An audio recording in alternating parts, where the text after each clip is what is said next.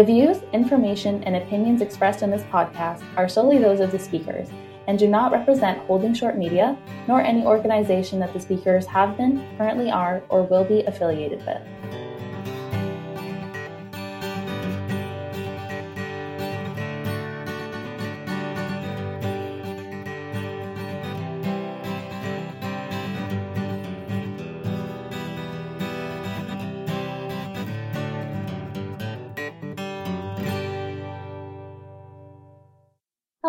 Welcome to the Holding Short podcast. I'm your host, Laura Matheson. Today we are joined by Christina von Bulow. Christina has had a love for aviation since she was young. When she was old enough and tall enough, she pursued her PPL during high school at the Brampton Flying Club. She then attended Trent University, where she graduated with a Bachelor of Science in Geography. While attending university, Christina purchased her 1963 Cessna 150 and has enjoyed many fun trips with family and friends while building hours. Upon graduating, Christina completed an aerobatic upset training course with Patty Wagstaff, which she attributes a lot of her success to when pursuing her CPL and subsequent ratings.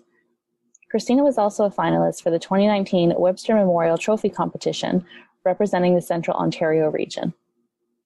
Christina started her career as an aerial survey pilot, flying all over North America in a Cessna 172, building hours and gaining valuable PIC experience and pilot decision making skills.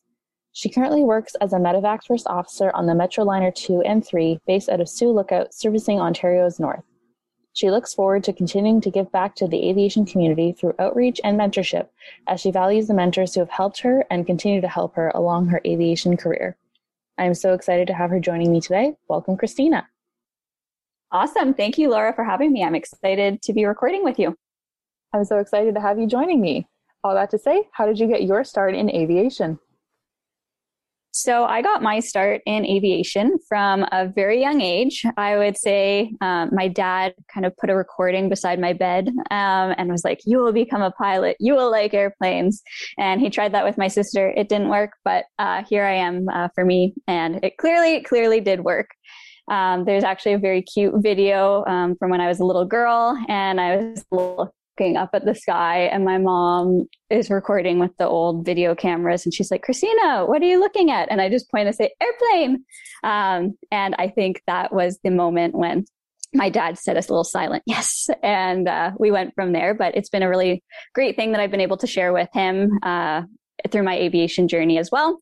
Um, he has his private license but um, it being quite expensive and having children um, he didn't fly actively when I was growing up, but he would take me to the air shows and we'd go to the Brampton Flying Club and sit on the picnic tables and watch the airplanes take off and land.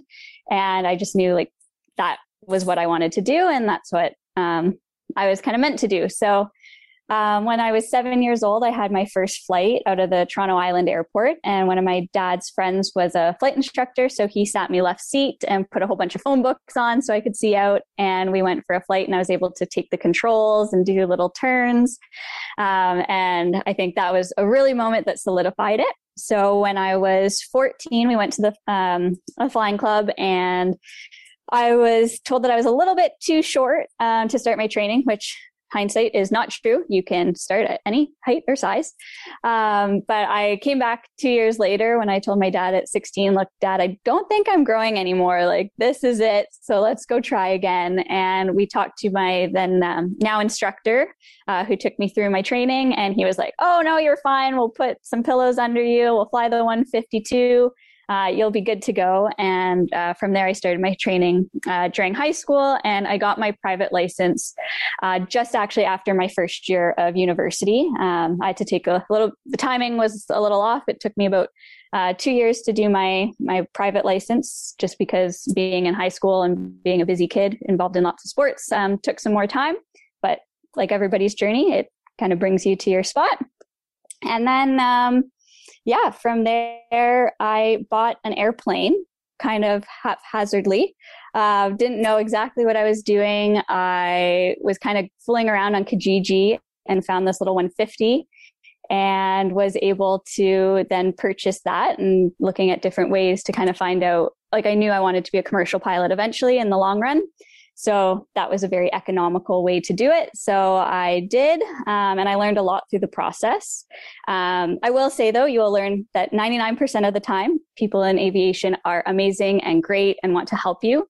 But do be aware that uh, there will be people who maybe want to sell you things that aren't what they are. So my advice, and I was lucky enough that I did get a pre-buy inspection done on my aircraft, um, but get a trusted AME who's not the person who has been um, the one actually looking after that airplane to check out the plane beforehand, um, just to make sure that the time before overhaul, the engine compressions are good, the plane actually checks out as it is being sold because it is a big purchase. And I would hate to see that anybody bought a plane that then wasn't what they were thinking it was going to be, um, especially for somebody who's young and never done it before. Actually, COPA has a great article on pre-buying or on what you should do before buying an airplane. Um, and I was lucky enough to connect with um, Anderson Aviation out of Exeter and their husband and wife duo. And I really appreciated working with them and actually getting to be involved in my annual process. And I'll talk about that a little bit uh, later on as well. But it's definitely a, a crucial part. But yeah, that's kind of my start in aviation in a nutshell. I think it's so sweet that you went to air shows uh, with your dad as a little kid. I, I know I did the same with my dad, and every now and then he'll say like, "Oh, you saw that plane, you saw that performance," and I have zero recollection of anything specific. I just wanted to be around the planes. Um, as well, I know our uh, our editor of the show, Cameron, is a maintenance engineer, and if I was ever going to purchase an aircraft, he would be the first person I would go speak to. Yeah, it's a, uh, it's really important that the the pre-buy is done and that you know what you're putting your money into and also the what's what's an important item and what's a not so important item that can maybe be left for later on and whatnot. Now, what were some strategies that helped you along the way throughout your flight training? Yeah, so during uh, my PPL, as I said before, I was in high school. So I think uh, that kind of helped in a way, starting young and having a fresh brain and kind of already being in a learning mindset. Um, I was kind of set up to to learn and to absorb information. And it was something that i was very interested in. It wasn't like sitting in grade 11 math and being like i am never going to use this information. Uh, so i was very motivated um, in the ground school classes to study and whatnot. And i think that really did help. Um, but more recently in my commercial pilot's license multi and multi ifr training uh, what helped me the most and i would say i don't know if this is a strategy or more just luck but I did have the same instructor for all of my licenses. So actually, four years later after university, I went back to my uh, instructor from my PPL days and said, Hey, would you mind taking me on as a commercial and multi multi IFR student? And he said, Oh my gosh, yes, uh, please, you're going to be one of my students for this part of your journey as well. And that really helped because he already knew my goals. Um, back from day one. So when I was in high school saying, I want to be a commercial pilot, but I want to go to university, um, we were already training at a standard that was the commercial level. And he kind of set me up for that because he knew that this wasn't just a hobby. It was something that I felt that I would want to be a profession as well. And he also knew how I studied, how I responded to instruction. And I think that really did help me in the long run and setting a, a good foundation. Um, now I know pre-COVID, um, it was a little bit harder to keep an instructor just because instructor turnover rates were so high. At no fault of the instructor, everybody wants to progress in their career. Um, but if you do have an opportunity to find an instructor that you do connect with and that works well with you, um, both in the aircraft as well as the ground training, then that's a huge, huge um, help and something that really did help me. Um, the other strategy that helped was honestly purchasing my own aircraft. I really struggled back in my private pilot's license days with the engines and mechanical systems. I really just kind of knew the bare bones minimum to pass that written exam, and that was it. But you asked me what a carburetor does or how it works or even like how the engine works. Um, but through owning my own aircraft and participating in my annuals, I really did um, get to learn the ins and outs and actually see the aircraft systems and see the carburetor and see it be take apart and put back together when things happen. And also, um, it is on your nickel and dime to to uh, repair things. So you really want to have a good understanding of your aircraft systems when you're talking to your um, aircraft maintenance engineer and whatnot. And I think that's something that will really carry me through throughout my whole professional career is how important knowing your aircraft systems is uh, to a pilot. Like, yes, you don't have to know it, how to put it together and all the nuts and bolts and whatnot, but having that that systems knowledge really does help you. And that was probably one of the best in, investments I could have done. And I also um, got exposure to a whole community of pilots um, who were there to kind of help mentor me and share their knowledge. And I learned more through talking informal conversations or hangar talks or hangar flying, as we like to call it, than I would by reading uh, a textbook. Um, another strategy was getting a part time job at the airport. Um, it was a great opportunity for myself, who is somebody doing it as a self paced student. I didn't have a classroom of other like minded individuals to kind of bounce ideas off of or kind of make those connections with within the industry even. Um, so i really had to be self-motivated. I was doing all my ground school online and it was a great opportunity for me to connect with different members of my flying club to meet other students who are in the college program that my flying club did run as well as um, network with different pilots who came in. People were coming to the flying club from all over, and you never knew who you were talking to, getting them a coffee and whatnot. So I've made so many connections from that job, and it was one of probably the smartest choices I made was just to get a little part-time job working at the coffee shop um, and selling the the maps and the CFSs and whatnot um, at the flying club. In 2019, you competed in the Webster Memorial Trophy competition to be Canada's top general aviation pilot. Could you tell me a bit more about the competition? Yeah, for sure. Uh, so the Webster Memorial Trophy competition, um, I did a little bit of research on this. So it started in 1932. So it's been a huge part of Canadian aviation history and has only been up, interrupted three times once during World War II, once in 1954 due to some uh, funding uh, issues, and in unfortunately 2020 due to the COVID 19 pandemic. Um, so it's nine regions in Ontario. So it's broken, or sorry, nine regions in Canada. Um, three have been broken down into Ontario just due to the large uh, volume of people in Ontario and the number of flight schools. There's the Atlantic, which encompasses the Atlantic provinces. Uh, BC and Yukon are combined. Alberta and Northwest Territories are combined. Saskatchewan, Quebec, um, as well. So I was the finalist in 2019 for the Central Ontario region. And pretty much what you have to do is you either submit your PPL, your CPL, your commercial pilot's license, or you can do your Web, uh, Webster flight test. So you're submitting your actual flight test sheet that your examiner gives you after that, as well as you do a um, NAV Canada written examination. And so it's a combined score that will be used for a total score to become the finalist in your region. So um, you do your flight test, you submit that, you do that online, um, written examination that the Webster team puts together, I think in conjunction with NAV Canada. And then that combined score um, becomes that magical number, I guess, um, at the end.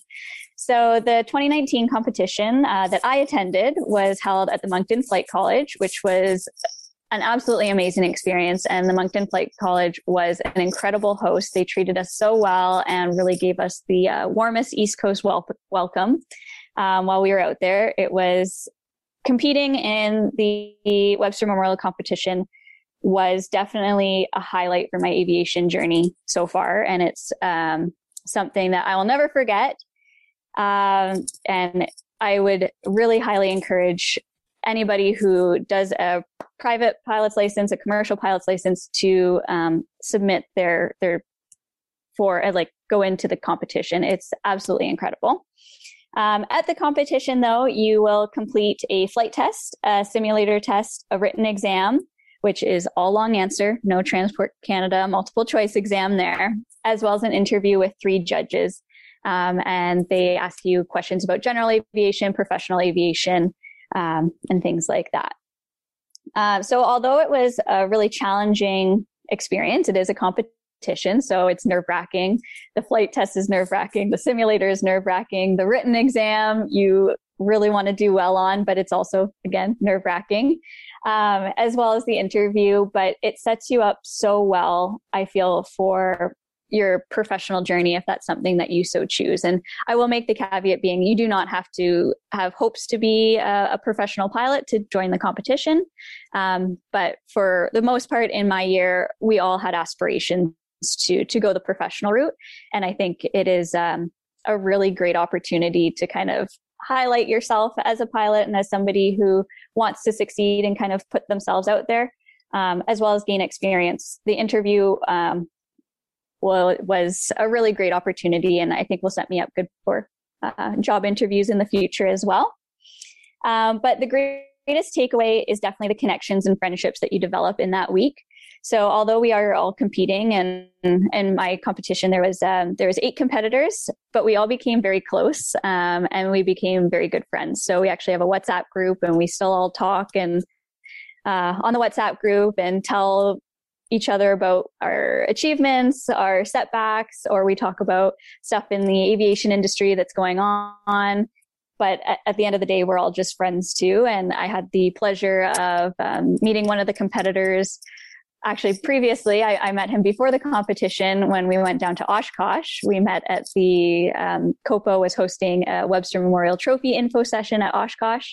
Uh, so I was able to meet him prior to the competition, which was really awesome. And I actually connected with him when I was flying through Winnipeg as a survey pilot. I said, "Hey, I'm I'm going to be in town. Would you like to to meet up?" And I met with him and his wife for dinner, and it was just so lovely. So it really does kind of bring lifelong friendships as well. Um, but that's also not to say. Uh, to highlight the professional connections that you can also make during the competition. And um, you never know in aviation who you're who's going to be that next step or open a doorway to a, a job opportunity um, down the line. So the networking that you get to experience during the competition is is a highlight as well for sure. I want to send a thank you as well to the individuals who encouraged me to apply because I originally was not actually going to apply and they kind of pushed me and said, Christina, no, no, put your application in.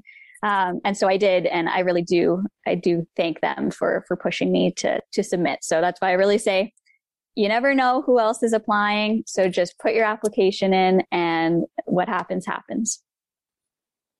Now, your first flying job was as a survey pilot. Could you tell me a little bit more about what that role was like? For sure. So, survey flying was my first job out of flight school. And I still cannot believe the you get handed a key, set of keys, you get handed an aircraft, and they say, take it away. And you're like, oh my goodness, somebody trusts me with this airplane, and here I go. Uh, it was so incredible. So the what I did was a photo survey. So there's different types of survey flying. There's geophysical uh, survey flying. There's photo survey. Um, there's uh, radar. There's a whole different uh, slew of um, survey flying positions, but mine was specifically photo survey. So I was flying a Cessna 172. The company also did have Cessna 206s as well. Um, but I started off on the Cessna 172 and was um, went in for my orientation. And then after your kind of training week and whatnot, then you are sent off. So I got handed the keys to a 172 and was told start making your way down to Florida. So there I went, um, making my way down to Florida, figuring it all out by myself. Um, and I think that uh, it takes a de- definitely a, a, certain type of person to do survey flying. Um, different companies do different schedules and whatnot, but I can only speak for myself. It was a four month on, one week off schedule. So you were gone away for four months. You did your job. You'd have one week where you'd come home and, and do whatever you want during that week, and then you go back on the road for uh, for four months at a time. And uh, learning how to operate your 172 in a variety of different environments and terrain, as well as uh, navigate different airspace that you've never flown in is a uh, a huge a huge deal when you're starting off as a young pilot, and it really heightens your pilot decision making skills, as well as um, just how you conduct yourself at FBOs and and really it's a challenging job at the beginning. I will not lie. Um, but when you start to get into the job or you are with um, more your senior coworkers who have been doing it for a little bit longer, you really do get into the swing of things and get to enjoy everything that job has to offer. So, in terms of the actual survey flying, you're uh, working in between a sun angle. So, it's your job again. Everything is on you to figure out when you need to be up in the air taking your first photograph and when that window closes at the end of the day and your efficiency in that window as well, um, taking into account your fuel calculations and the weather considerations for that day as well. And then once you're going up, I can, it's kind of like driving a, a lawnmower back and forth in the sky. You just go back and forth, making your lines. Um, and it's all through computerized equipment that we used and a, a light bar system. And it was really, really fun flying. And it took me all over um, the state. So from Brampton, Ontario, down to uh, Florida, and all the way from Nova Scotia to Kelowna, BC, was uh, where I got to fly survey. So you can definitely see the the range of terrain that I flew in, um, some restricted airspace that you had to coordinate, coordination with ATC to get uh, into that specific area that you're survey flying, and it really is a uh, on the job learning, but also um, really independent job that you have to do. And I think it's a great job for people starting out in their career because it shows your uh, employers down the line that you are a problem solver. You are able to make those pilot decision making skills on your own. Although you're flying a 172 single engine piston plane, you have a lot of work to do and, and a lot of decisions to make. And you have to be reliable. Nobody's babysitting you. You have to be on time for your sun angle. You have to be in constant contact with your chief pilot, your uh, person responsible for maintenance as they're setting up the, the maintenance schedules for your aircraft. You're doing all your technical journey logs. So you're really learning a lot. Now, was there a particular place you flew that uh, was your favorite? Oh, my favorite place to fly. That's a tough one. I probably have three um, because I can't make any deci- one single decision. Um, one was doing the low and over approach at the NASA landing facility where the shuttles landed. So that was really, really cool in Florida. Um, two was also in Florida. Um, actually, oh, I might have four. Two is flying over Walt Disney World. That was just a hoot. And I was listening to Disney music and it was just a very magical moment to say the least. Um, three was seeing the snow or yeah, seeing the snowbirds fly over in Halifax when they were on their cross Canada tour. Um, that was a really special moment. As well as four was my flight through the mountains because there is nothing like the beauty of flying through the Rockies in a Cessna 172 by yourself for the very first time. It was very, that was almost more magical. That was more magical than flying over Walt Disney World. it all sounds pretty magical. What was it like to be a transient pilot and managing your aircraft on the road? Yeah, for sure. So, not having a fixed base, um, you learn very quickly that the minimalist lifestyle is for you. Um, I was living out of my single backpack. Uh, it's like a kind of a uh, like hiker's big backpack. Um, and that was my whole life for four months. I had that. I had my flight bag and I had a little backpack that I would just keep like my lunch in and kind of day to day items and whatnot. And, and that was it. And you really learn that what you, you can live off very minimal items uh, very quickly. And it was just, it was a really cool experience. You learn how to create home when you're not at home. You really get to connect with your fellow coworkers. So, although I did say that you're off on your own, sometimes you are living together with uh, coworkers. So, whether that be an Airbnb, kind of pre COVID days here, um, all together, or you're in a hotel room, it uh, really gives you a chance to to connect with the people that you're with or to connect with yourself or to connect with people back home through FaceTime and and other ways just even phone calls so you really you learn how to be by yourself and how to have fun by yourself and also to cherish those moments when you are with a group of people or your group of other coworkers in, in different areas. And also, eating alone in restaurants is totally normal. And it's a great way to uh, create conversations with other travelers or people from that area who have great insight on good places to travel to and, and whatnot. So I think that's that's a really cool learning experience is just learning how to be on your own and and figuring things out on your own. Um, in terms of your aircraft, that also becomes your home away from home. That's your office. Uh, so some pilots like to keep it's just like in work. Some people like a clean work environment, other people's don't. They have papers everywhere and whatnot. I was very much I like to have my my airplane is my office. It's my space that I spend sometimes upwards of 10 hours in a day survey flying. So I had everything had a certain spot. Um, and you really learn kind of how to create the most out of a little, a little space. Um, and then it was really great. Um, again, the company I work for, our person responsible for maintenance set up all of our uh, maintenance bases. So we are never coming back to Canada, back to our main home base for our maintenance. So uh, he did a great job at scheduling up our maintenance places in any kind of city or area we were in. Um, and then sometimes it would mean you'd have to ferry your airplane maybe two or three hours to get to your maintenance base in a different state or a different province. But it was really kind of cool to see how all the operations come together and it a lot of moving pieces as in everything in aviation. Um, but it's it's definitely interesting being a transient pilot and it's something i look forward to hopefully maybe doing more of in the future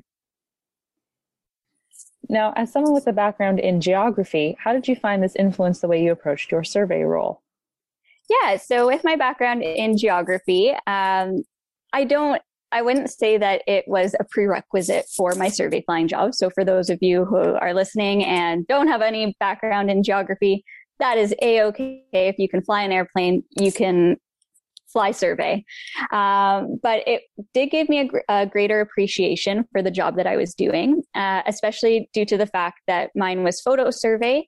Uh, a lot of the um, images that we were uh, collecting were for geographical information systems purposes. And um, that was what i kind of specialized my degree in was geographical information systems. So it was kind of cool to see how the the actual images, some of the images that I may have been using during my degree were actually collected. And it was by some person flying a little plane back and forth across and and getting to to capture all of that data and the images that we were taking were very very high resolution images so you can get very good detail and data for urban planning purposes for pipeline patrol um, purposes for geological survey planning and, and stuff like that. So um, it was it was really cool to kind of put the two worlds together. Um, but probably the the coolest thing for me is when I'm flying, and what I love about flying is looking out the window and looking at the train below me and seeing the meandering rivers and the oxbow lakes and prairie potholes over the Manitoba, Saskatchewan, kind of going into Alberta. You can see eskers and how they correlate to the quarries, and you can kind of see how the actual formations are shaping our landscape, and also flying through the Rocky Mountains versus flying through the Appalachian Mountains. Um, it's just really cool for me. And I, I, like the geomorphology of, of Canada specifically. So being able to fly 172 from coast to coast and take my time uh, going to all, all these places and, and doing survey work in kind of each province along the way almost was, was a really special uh, moment for me. And I took lots of photos out the windows whenever I saw a cool, uh, like geographical formation and would send it to some of my professors from my university and they really appreciated that. So it was, that's, that's the nice thing is kind of two worlds colliding. Now, what was it like to transition from your survey role into your current role as a medevac pilot? it, was a big jump. So uh, I'm not going to lie. Uh, going from flying a Cessna 172 um, and a 150, those were pretty much the two primary aircraft that I had flown. I did have my multi-engine and my multi-IFR rating, but I think I had close to 13 hours of multi and multi IFR combined time. Um, so it was a big jump going from that to flying the aircraft that I fly, which is a Metroliner 2. And it was overwhelming to say the least. I am very, very thankful for a mentor that I met through the company uh, who helped me kind of navigate what even my training was going to look like and and what's important and how to what flows you have to remember and he sat with me for hours and hours going through the emergencies the flows the systems and without him, I don't think I would have survived my initial training. Um, but it kind of reinforces the habits that you make when you're doing your commercial training, when you're going for an initial type rating. Um, so again, going back to the hangar flying, when I was doing my multi-engine IFR training, it was sitting in the plane when it was not in operation and running through my flows and going through everything um, just while sitting on the ground. And I correlated that exactly to what I did for my my type rating training was I sat in the plane, I contacted my chief pilot and I said, Hey, can I sit in the plane when it's not in operation and just run through checklists and run through flows? And of course, not a problem. So that's what I did for hours and hours and hours. So that when it came time for my actual in flight training, um, unfortunately, there, we don't have simulators. So everything was done in the aircraft. I wasn't feeling like I was completely overwhelmed or behind the plane because all the systems knowledge and all of my flows and everything had already been memorized. So all I had to focus on was learning to fly the aircraft and to refinesse my my IFR knowledge and, and skills. So uh, it was definitely the most challenging, the most challenged I have been in aviation was doing that initial type rating for my medevac um, role. Um, and then in terms of the the type of job, it is also very different. So survey flying, you're by yourself. You are your own commander. You're piloting your aircraft, making every decision. Going into the medevac role, I'm now operating in a two crew environment, which is something totally new to me, having only flown with the same instructor uh, for all my training and having taken friends up and family.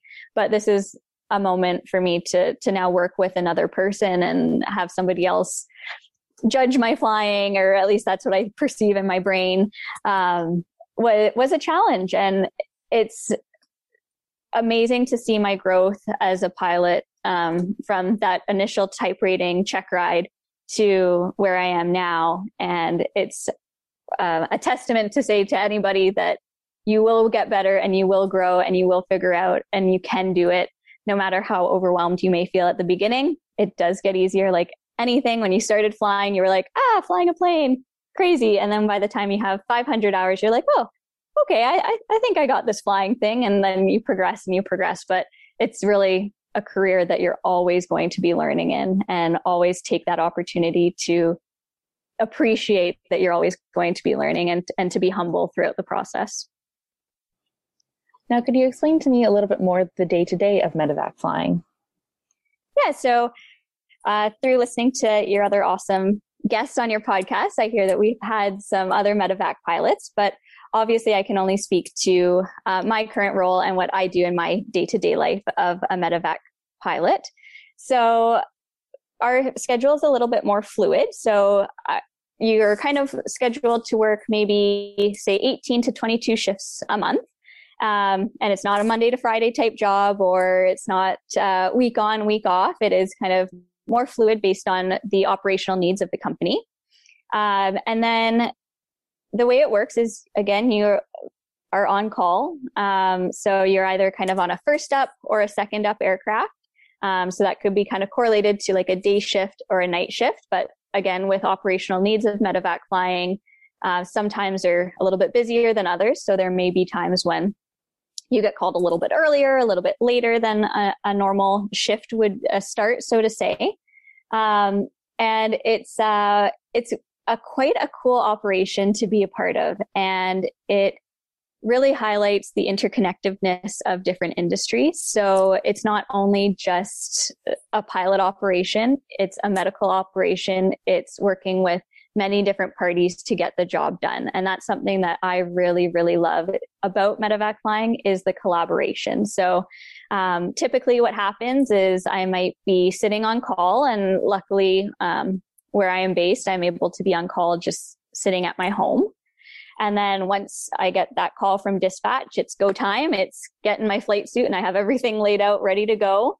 Um, I have my lunch packed or my dinner packed or my breakfast, whatever time of the day it is.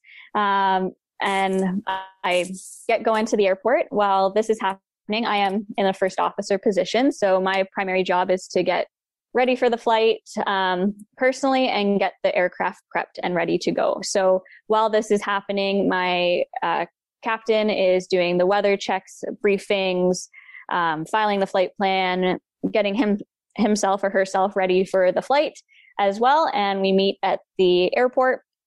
So it's my job to do the pre-flight inspection um, to make sure that all critical surfaces are clear of ice, the aircraft's towed out, ready to go, warmed up, um, if it is cold, to make sure that there, if we're loading a patient, the patient is going to be comfortable.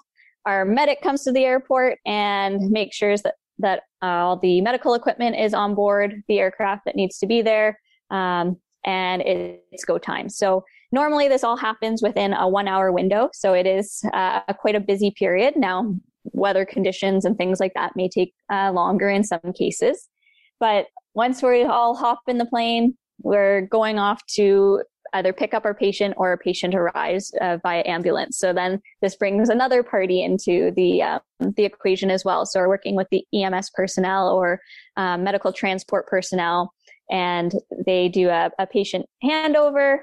Um, as a first officer, it's my job to help load the patient onto the aircraft along with the captain up top, and then we get them on their on their way to wherever they're going. And um, there's either an advanced care or primary care. So, um, similar to one of your other guest speakers, primary care is a little bit um, less acute, whereas the advanced care is more acute. And there's actually two paramedics on board one who's an advanced care paramedic and one is a primary care paramedic. Um, and it's really cool to, to see it all happen. And it's a very rewarding position to know that you're helping get somebody to a medical appointment or to a hospital to get the care that they need. And we are servicing a lot of the northern communities.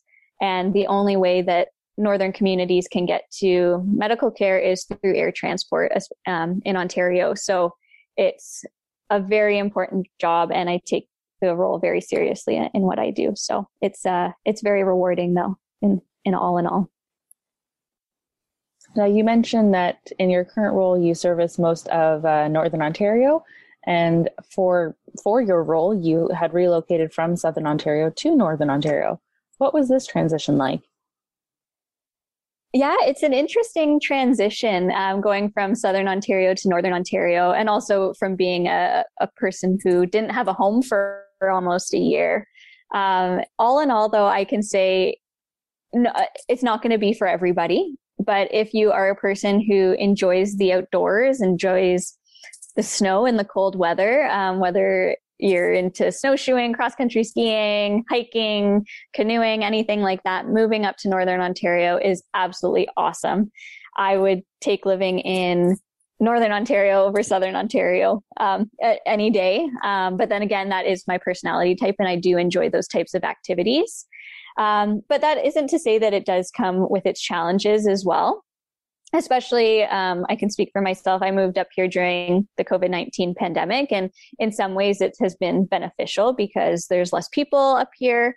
Um, so, and we do have the availability of outdoor activity space in a winter wonderland of things to do. So through physical distancing, it's very easy to to go out for walks or to go for a snowshoe or a ski and and have that be fine. Um, so I'm feeling quite fortunate to be up up here right now. Um, but it can be isolating as well in different ways than even survey flying was. So it's it is a, a, gentle balance, and I think whenever I do go to Winnipeg or things like that, I'm like, oh my goodness, parking lots have so many cars, and like things are there's other people. Um, so you do kind of get into into a little northern bubble. Um, but I've been very fortunate to connect with great coworkers and colleagues and, and made new friends here um, in Northern Ontario. So I think pretty much whatever you do, try to find the, the light and, and enjoy what you're doing and make the most out of every situation. I know from following you on social media, it seems that every post alternates between an outdoor activity and flying, and I you you make it look so much fun. It is a lot of fun, but it's also minus 40 sometimes. So as long as you bundle up, you can still have fun. Now, how did having or not having a mentor impact your career path? Yeah, so I would say that at the beginning of my aviation journey, I did not have a mentor. Uh, my dad was my biggest supporter and kind of my my mentor in pushing me into aviation, but I didn't really have anybody in the industry who was a professional pilot, and so I was kind of navigating the whole system myself, doing Google searches and trying to figure it out. Especially, I was in high school at the time. So I'm trying to figure out okay, do I want to go to university first? Do I want to go right into a commercial flight training program? Or do I want to do both? And um, I did apply to many university and college programs that combined um, either geography or business and aviation. And unfortunately, just for me, the finances didn't uh, line up to do one of those programs. And again, maybe having a mentor would have divulged into a little bit more scholarship opportunities and whatnot. But again, um, everybody's path is different. Um, so I kind of carved my own path and I would not regret it in the slightest. But I do, as I went through aviation, I did gain mentors, whether that be through the formal mentorship programs or as well just again through through meeting people who kind of became informal mentors um, to me. And i think that has been a huge benefit is having those mentorship or, or mentors to help you through this industry. It's not uh, a straightforward path and it is quite confusing and every day i'm still learning more and more about the industry and what different roles there are or how seniority systems work at airlines and just different job opportunities. Like I didn't know when I was 16 starting out flying that there was a position of a medevac or a survey pilot or any of these things or flying for the United Nations or whatever it might be. There's so many opportunities out there. Um, so through having mentors that kind of guided me, I was able to to see those different roles or have insight in, into different job opportunities. Um, so it it's been really beneficial. And I also joined um, the 99's Professional Pilot Leadership Initiative program, which was a 18 month formal mentorship program. And I cannot highlight how impactful that program was to me. So again, it's it's a very formal mentorship program. So you start out as what's called a captain, then you go into the captain circle and you become a navigator, the mentor yourself. So it takes you from being a, a mentee to being a mentor to somebody else through that 18 month program. And within the program, you have to, in order to graduate through it, um, you need to get a number of leadership points. So those leadership points can be running, for example, I did a Girl Guides in Aviation Day. I helped with um, Girls Take Flight Oshawa event, which is an awesome um, opportunity. And I, it kind of brought out the leadership qualities um, to to give back to the aviation community. So uh, it was an absolute awesome program. The one stipulation is that you do need to be a commercial pilot uh, or hold your at least your commercial pilot's license to be in that program because it is a professional pilot leadership initiative. But there are many other um, organizations that you do not need to be a, commercial pilot or a female to be in for that matter. Um, so definitely do your research and check out all the different um, mentorship uh, programs that you can get involved in. And had I done that at the beginning, I think maybe my my career path or my uh, journey would have been different. But like I said again, everybody's path is unique. Now, what is your ultimate aviation career goal? That is one of the toughest questions I think I've ever asked is what is my ultimate aviation career goal? It definitely does ebb and flow. Um, I think, again, kind of learning what the industry is and all the different avenues within the industry that I didn't know about from even doing my commercial license, it keeps changing. And I feel like it will continue to change throughout my whole career. Um, what started from when I was in my commercial license was I want to be an airline pilot. That is what I want to do. That's what can I do to get there? And then I got my first job survey flying. And I was like, wow, I love survey flying. I love being on the road. I love not knowing what city I'm going to be in. I loved doing all these different activities and all these different uh, places I go, which is again a main reason I think we all get into aviation is that chasing adventure and the opportunity to travel and whatnot. And so now I was like, oh, I could do this for like my whole, if it wasn't a four month on, one week off schedule, I could do that job forever flying that 172 around the world. But unfortunately, life does have relationships and, and four months away, it, it is challenging for that. Um, but then I was like, oh, what other types of survey are there out there? And then through talking with uh, some mentors and, and peers in the industry, I'm like, oh, wow, I could make a career survey flying. That's pretty awesome.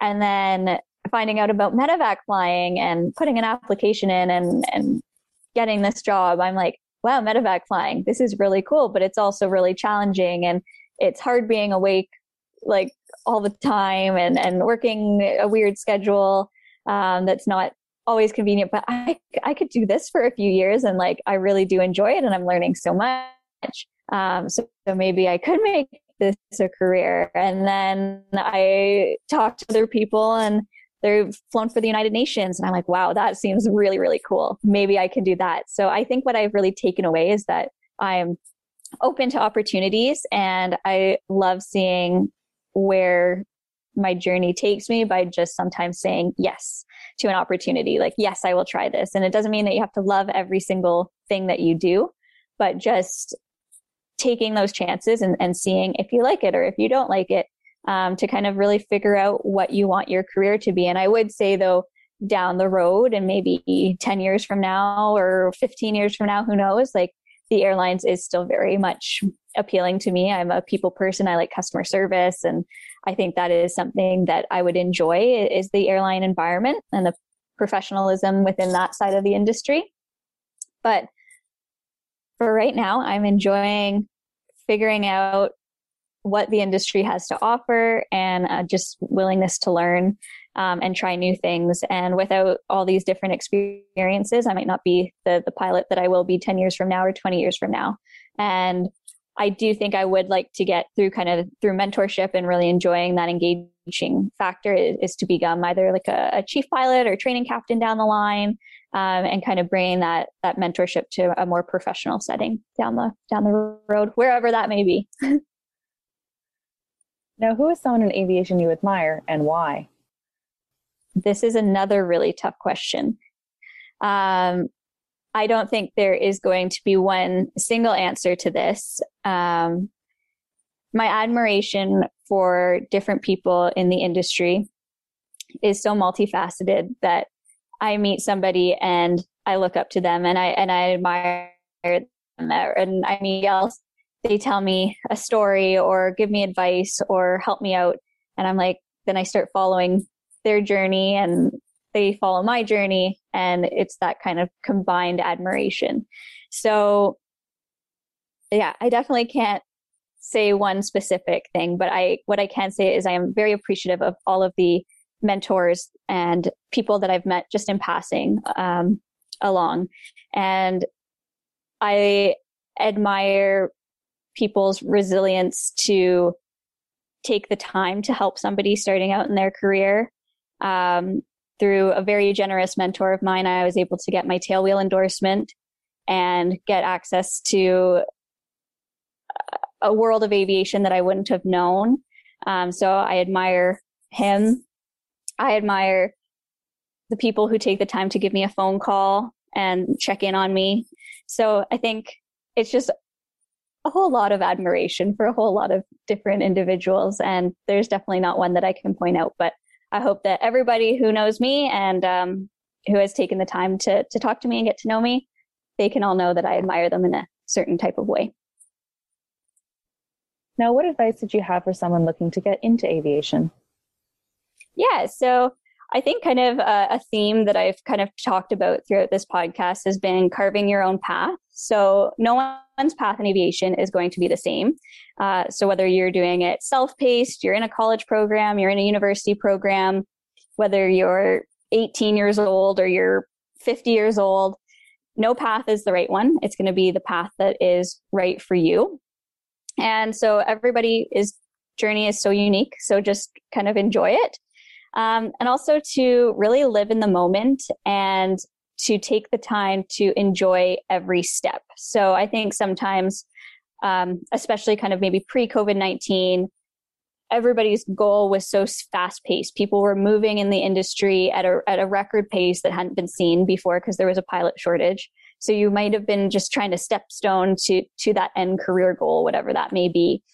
And I think maybe with the COVID 19 tam- pandemic and even just myself kind of realizing when I was in each stage that I really did just love what I was doing. And to take that moment to, if you're a student pilot right now, to enjoy those cross country flights and that time building phase and enjoy making mistakes and learning from them. Enjoy going on trips with your friends or your family when you first get your private pilot's license and then continuing on with that license to learn to into your commercial and just enjoy that moment. Enjoy that first job. Really absorb what you're doing and get everything out of it and ask questions throughout every stage. And then like for myself in my medevac role i was going into an ifr world which i had been kind of taken away from for a year um, flying survey. So that opportunity to learn and now be a learner again and absorb everything and ask my captains questions, ask my chief pilot for advice and things like that is just your the best thing and just enjoy what you're doing. So yeah, that's point number one. Um, point number two would be to work hard and treat everyone with respect. Um, never burn bridges and put in any task that you do with your utmost enthusiasm. So whether that is starting out and you're working on a ramp somewhere and it's minus 40 degrees out and you're like, there's nothing I'd rather do than just be inside right now. But you know what? You're showing up, you're at work, so you might as well find the fun in what you're doing and try to enjoy it and have a good positive attitude. And I think your employer will notice that you'll just have a better time because, hey, it's minus 40 and you might be in snow pants and you can just have a little dance party or something um, on the ramp. So really just try to make the most of what you do. Um, apply to scholarships. That was something I didn't take full advantage of in my flight training, and I wish I had. Um, so definitely look into the different scholarships. Um, find ways to get involved, uh, whether that be through mentorship programs, groups such as the EAA, so Experimental Aircraft Association, our, Canadian Owners and Pilots Association, COPA, the 99s, Women in Aviation International, Elevate, which you Laura, are quite involved with, um, whether that be through flying clubs, Facebook groups. Um, get involved because it's going to open you up to a great way, a great group of people, and as well just make you feel more connected and hopefully enjoy what you're doing even more. And then uh, my last point would be don't be afraid to make mistakes. Again, we're always learning in the uh, either hobby or profession of flying and learn from them and move on. And that's some advice that I'm still trying to to hone in on is if you make a mistake, it's okay, just as long as you learn from it and you grow from it as a pilot and as a person. Um, that's gonna take you really far in life. So um, learn from your mistakes and make them because my dad always said, if you're not falling, you're not learning. So just keep on falling and getting back up, but just don't fall too hard from the sky. Now, what are some things you enjoy outside of aviation? Yeah, so outside of aviation, obviously, um, I mean, it's still within aviation, but I really do just enjoy flying for fun still um, and flying my own aircraft. Um, so that's something that's not outside aviation at all, but outside of the professional aspect is just having fun, going on flights with friends and family. Hopefully, once COVID 19 uh, subsides again, I can do more flights with friends and, and family and, and continue doing that. Um, but sports is definitely a huge aspect of um, what I enjoy doing. So whether that be downhill skiing, playing hockey, which again, uh, unfortunately, it was great up here in in Sioux Lookout with uh, the women's hockey league that I joined. Um, I was out playing three times a week if I could, and it was super super fun. Um, but with COVID nineteen, that's been put on hold. Um, hiking, canoeing, pretty much anything outdoors. I do really enjoy hanging out with my friends. Um, and also continuing to learn in in different ways. So I do just like kind of googling random things and and learning more about just different aspects of, of the world and whatnot. So I think it wouldn't be out of the realm for me to go back to school to uh, to pursue um, either a master's degree or or something like that because I do just have a, a lifelong love for learning. Now, would you please share with me a favorite memory or highlight from any point in your career? This one was a very tough question, Laura. You're asking a lot of very tough questions. Um, but all in all, it came down to something that was part of my aviation journey, but not a uh, a career um, a career flight. Um, it was my flight that I planned uh, with my dad to go to Oshkosh in 2019, and that is a flight that I will remember for the rest of my life. Um, growing up again, going to air shows with my dad. Um, it had always been like a special moment that we could share together and the fact that we were taking my little Cessna 150 from Brampton, Ontario, all the way to Oshkosh uh, was amazing. So it was all of the pre-flight planning. It was uh, a chance for myself, who is at this point a commercial pilot with my multi multi IFR rating, but I hadn't really done a crazy long trip yet in my aircraft. And it was something that my dad and I could kind of learn together on how to cross into the United States. Never done that before. Um, finding out what these little what stops we should make given the fuel. It was just that was really special. And then actually we funny enough though we didn't get into oshkosh because that year it was like sloshkosh. It was so muddy that the airport was actually closed um, for a few days to allow for the soil to dry and whatnot but we landed in appleton and my little 150 was parked with all these executive private jets and it was just the funniest thing in the world to see the little 150 and all these private jets because that was the only parking that they had at the appleton airport. And we ended up taking um, a bus into Oshkosh and we still camped. So we brought our tent and everything and we, we camped at Oshkosh and we had just a great week together. And then we got to fly home.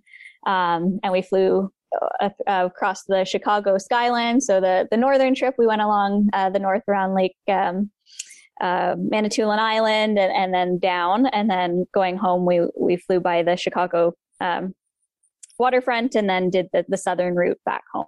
So we did a full circle and it was just uh, one of the greatest experiences um, that I will forever hold special to my heart.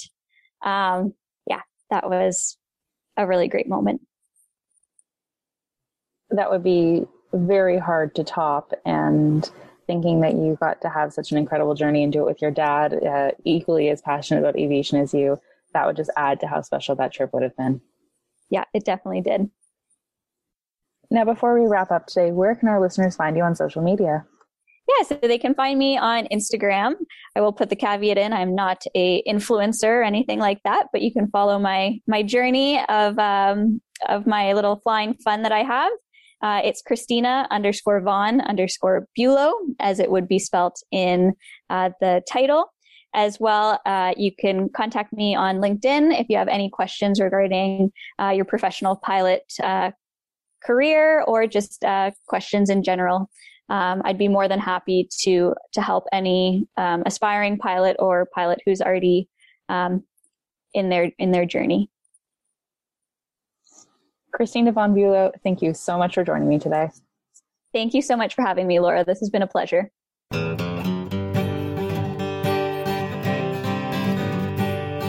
The Holding Short podcast is a production of Holding Short Media. The show is written and hosted by me, Laura Matheson, and edited and produced by Cameron Bokoff. Our music is an original composition of Riley Searle. If you would like to learn more about the show, the Holding Short podcast is on Instagram and Facebook at Holding Short Media. Please subscribe, rate, and review us.